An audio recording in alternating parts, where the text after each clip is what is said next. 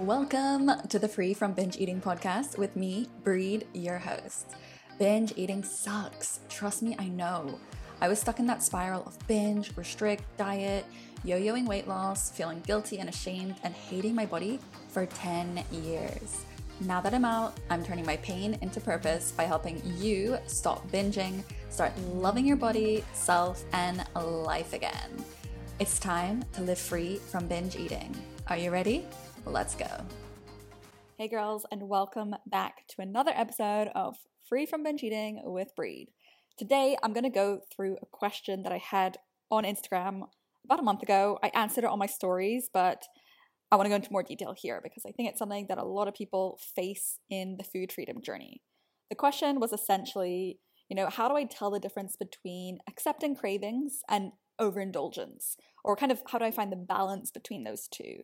So I'm going to go into that in this episode, kind of distinguishing between the two and also go a little bit into more detail on what even are cravings, like why might we have cravings? So let's get into it. Now, I know when practicing food freedom, it can feel difficult at times to really know okay, is this me, you know, going with the flow and accepting this craving and not having these rigid rules anymore? Or is this me just saying yes to everything and anything and it's just going overboard? It's overindulgence. Like, what's the difference between those two? So, on the one hand, you know, you want to lift the restrictions, give yourself that unconditional permission to eat, let go of that idea in your mind that there's, you know, this forbidden fruit. But on the other hand, you still want to respect your boundaries that you've set for yourself, your fullness cues, and not make yourself feel sick all the time. So, if you're always accepting every single food craving, even if not hungry, isn't that overindulgence? Do we really want to be doing that? Now, I'm going to tell you my take on it, and I'm sure there are varying opinions on this, so I'm just going to share mine. You don't have to agree with it, but it's what I found has definitely worked for me over the years. So, you get to define what overindulging even is for you.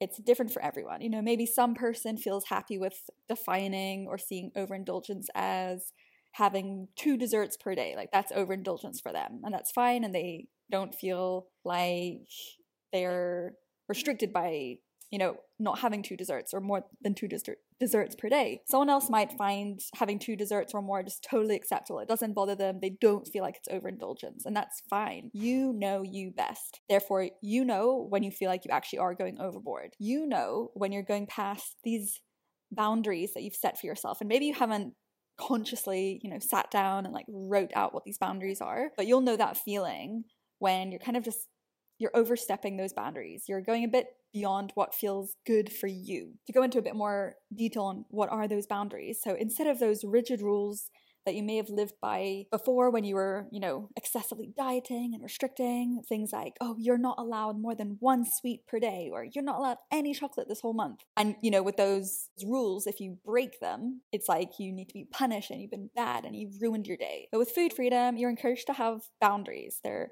there to really protect your energy, to actually make you feel your best and make you feel good. They're flexible, they're not rigid like those rules are. So there's no failing or breaking them. There's no punishment or guilt if you don't obey or like live by them. They're just these rough guidelines that you mostly try to stick to. They just keep you feeling your best. So, an example could be you know, I try to minimize cookies and brownies mm. because they really spike my blood sugar, but I have them time to time because they're delicious. Another boundary might be I mostly eat to about 8 out of 10 fullness because I don't want to go into that food coma afterwards, or I want to still be able to be concentrated at work afterwards. So, in my mind, when you overstep these food boundaries, you might call that overindulgence. Now, the question is should you always accept every craving? Food freedom would tell you, you know, we shouldn't resist foods, we shouldn't restrict them. What we crave, you know, will only get bigger. That craving will only get more intense if we ignore this craving. We must honor all cravings. And you probably even heard me say that previously on Instagram or wherever, like maybe a few years ago, but I think over the years, since I've sort of distanced myself further from the whole like disordered eating space, like my own journey, how I've come further out of that. And I feel like I'm just much more in a level headed, clear space around food. I want to challenge this a little bit. So, firstly, it's in the name. Food freedom is about freedom, it's about freedom of choice. you have a choice whether you want to accept that craving. That craving does not control you. It's it's not for you to say yes to anytime a little craving comes into your mind. You don't have to be like, "Oh my god, yes, we have to accept this craving. We have to always honor it." Like, no, you actually have a choice. You're the boss, not the craving. Maybe it's just not a practical time for you to accept this craving. Maybe you're busy in work meetings. Maybe you know you'll be eating a meal in an hour, so you don't want to fill up on this craving food. Maybe you've been trying to eat a little bit healthier lately, improve your digestion, improve your skin, improve your energy levels, and this craving food, you know, just kind of brings you down a little bit. So you're, you're just going to say no to it right now. It's okay to say no to foods. It's not always oh my god, me saying no equals restriction, equals going back to old ways, equals binge eating, and all that terrible stuff. I think there definitely is a place for accepting these cravings. And I think it really comes, especially at the start of your food freedom journey. That first step in that journey, that first phase is really about you saying yes. Because you've been saying no for so many years and it's it's been in this very extreme way. It's been no because you don't deserve that, because you're too heavy because we need to like starve ourselves blah blah blah. It's it's not coming from a good place. So the first phase in your food freedom journey it really does need the yeses yes to all these cravings yes to letting foods that we haven't allowed for so long. I think that there's such an important place for that but i think it comes a little bit further into the journey when you start to be like okay we don't have to say yes to every single thing anymore. And so going back to like you having a choice whether you want to accept a craving maybe also, you know, by you accepting this craving this time, you feel like you're going to be overstepping one of those boundaries. Like maybe your boundary at the moment is, you know, I prefer to eat more whole foods than processed foods. So maybe accepting this craving all the time is going to be you overstepping that boundary and it's not going to make you feel the best physically or mentally. To me, food freedom is about releasing those shoulds and the rules. So if you think that food freedom tells you that like you should always accept every craving. To me, that's just another rule and it's another black and white. And what I've learned over the years is food freedom, like just eating, you know, quote unquote, normally, it's there are no rules. It's so much more fluid and flexible and you don't have to you don't have to do anything. There's no must, there's no should. It's what do you want to do now? What fits the life you want to be living? How do you want to feel? How can you do that most of the time? How can you do your best as much as you can but also having that like openness to yeah we're to have brownies and cookies and pizza sometimes too and that's fine and we're not to feel terrible about it. So it's releasing those rules. You don't always have to accept the craving. You don't always have to eat when you feel that slightest bit hungry you know? You don't always have to honor the hunger signals every single time. Sometimes you you can be hungry. Maybe again like you're busy all day and you you don't have to feel bad because you you know, didn't obey or didn't honor your body's signals. Yes, we want to do it most of the time, but it's okay. Like, we don't have to be so dogmatic about it. You don't always have to have your ex binge foods in the house, proving to yourself that, you know, like you're okay about them being in the kitchen, that you can trust yourself. Like, sometimes maybe you just don't want it in the house because your environment environment matters and having that food there it's not like you're out of control you don't trust yourself but just having it there like we know in terms of behavior and habits that it will just it's obvious it's easy to grab so it's going to make you more likely to eat it. And again maybe going back to your boundaries you want to eat a bit healthier lately so it's okay if you don't want that thing in your house. It's completely up to you what you want to do. I'm going to pause right there for a minute to share something with you. So if you've been listening so far and feel like you're ready to start your recovery journey with me i've got the perfect springboard. That is my free masterclass why you're still binge eating and how to stop it's a 35 minute free video masterclass where I'll walk through all of the reasons you might still be binging. Then I'll give you three actionable steps to stop binge eating. So, if you're looking for actual results in your life, want to never binge again, trust me, I know the feeling. I was stuck for 10 years doing that. Then head to the show notes to get instant access today. I'll also gift you something for joining me at the masterclass, but I'll leave that surprise for you to find out for yourself.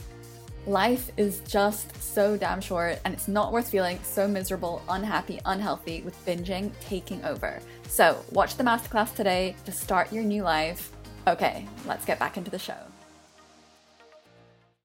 So, it's okay if you don't want that thing in your house. It's completely up to you what you want to do. Something that doesn't get talked about very much in this food freedom space because I think a lot of people online are talking to the person who's at the first step in their journey. So, going back to what I said earlier, so important to have these yeses, yeses, yeses, accept the cravings, honor, listen to your body, blah, blah, blah. Like that is so needed, especially at the start. So I think a lot of people talk to that person and, you know, they say, cravings are there, we've got to honor them, we've got to listen to it. But I think it's important to note that cravings aren't always caused by us restricting this specific food, like let's say it's chocolate. The craving of chocolate isn't always there just because you've been withholding it and you know, it's caused that forbidden fruit effect where we want what we can't have and we kind of obsess over this thing. It's not always down to that. Yes, it probably is if you've been doing this like extreme dieting thing, restricting, and you're at that first stage in your food freedom journey. So that's why we do want to be saying yes to get rid of that forbidden fruit effect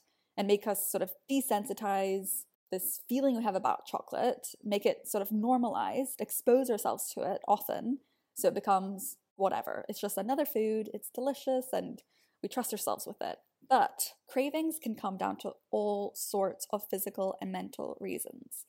And I'll name a few. Let's go through them. So, in terms of physical causes, it can come down to things like leptin and ghrelin imbalances. So, those are the hunger and fullness hormones, and imbalances in those may cause certain people to experience more food cravings than others. Pregnancy is another one. Hormonal changes in pregnancy may influence your smell and taste receptors, in turn, causing you to experience some intensified cravings. PMS, again, down to hormones. Estrogen and progesterone that occur right before your period may intensify cravings, especially for carb rich foods. A big one is lack of sleep. Too little or poor quality sleep can really disturb, again, your hormones, responsible for regulating hunger, fullness, and sleep wake cycles, again, intensifying food cravings, especially in the evenings. Another one that I think was probably a big one for me back in my days is a nutrient poor diet.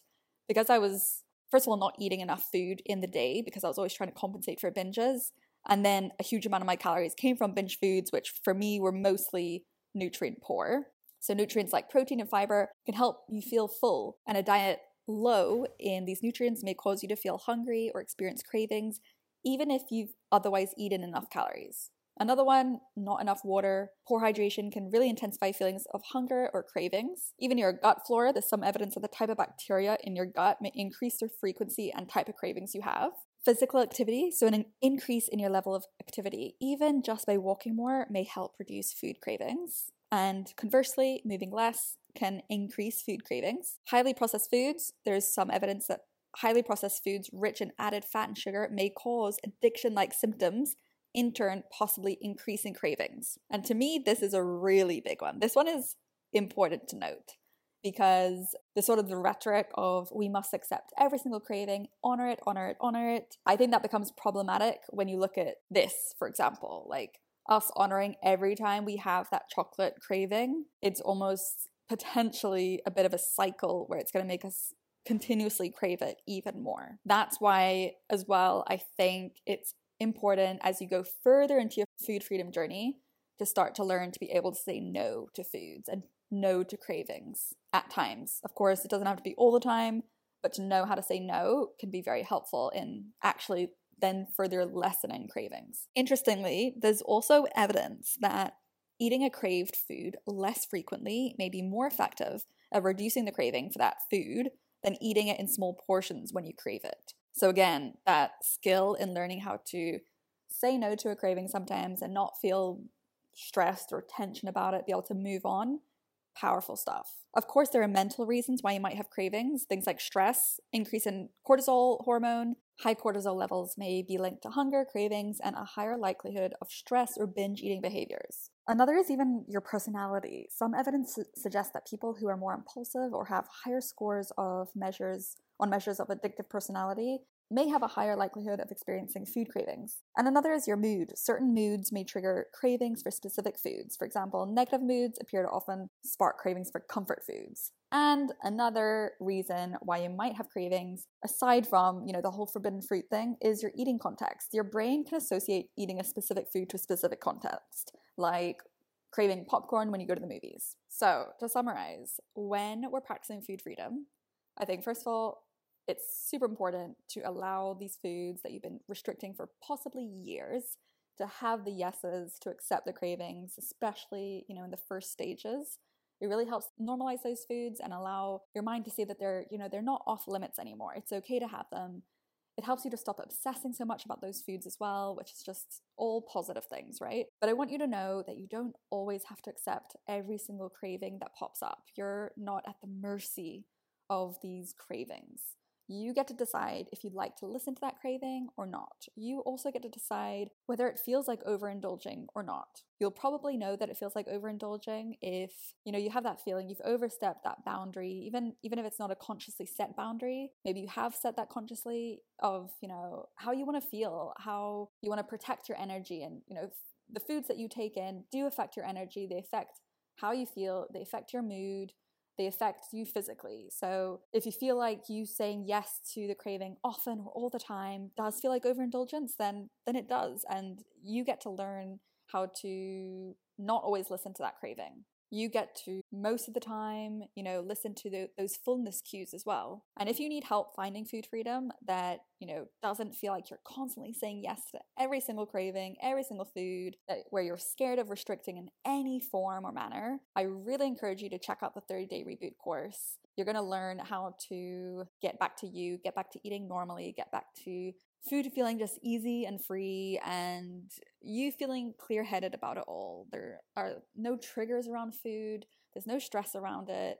It's simply food. So hopefully this cleared things up for you and even gave you some hope that, you know, food freedom it means freedom for you and it doesn't it doesn't have to have food freedom doesn't itself have to be full of rules and shoulds and shouldn'ts. Thanks for tuning in and by the way if you have any questions like this anything that's on your mind that you want answered in detail in the podcast dm me on instagram at free with bree. Thanks for tuning in i'll see you guys next time. And that's the scoop for today. I hope you enjoyed the episode and learned something new that you can start applying to your life it really helps my podcast to grow and reach more women who are struggling as well when you rate and review. So if you got a spare minute, I would appreciate it so much if you could rate and review.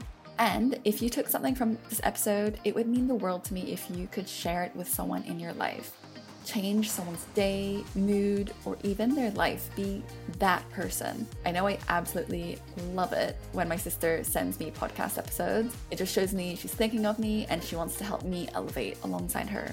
As always, feel free to DM me on Instagram at Free with Bree. I'm always open for feedback and let me know what you want me to speak about on the podcast because, after all, this podcast is for you. Okay, that's it from me. Have a wonderful rest of your day, and I will see you next time.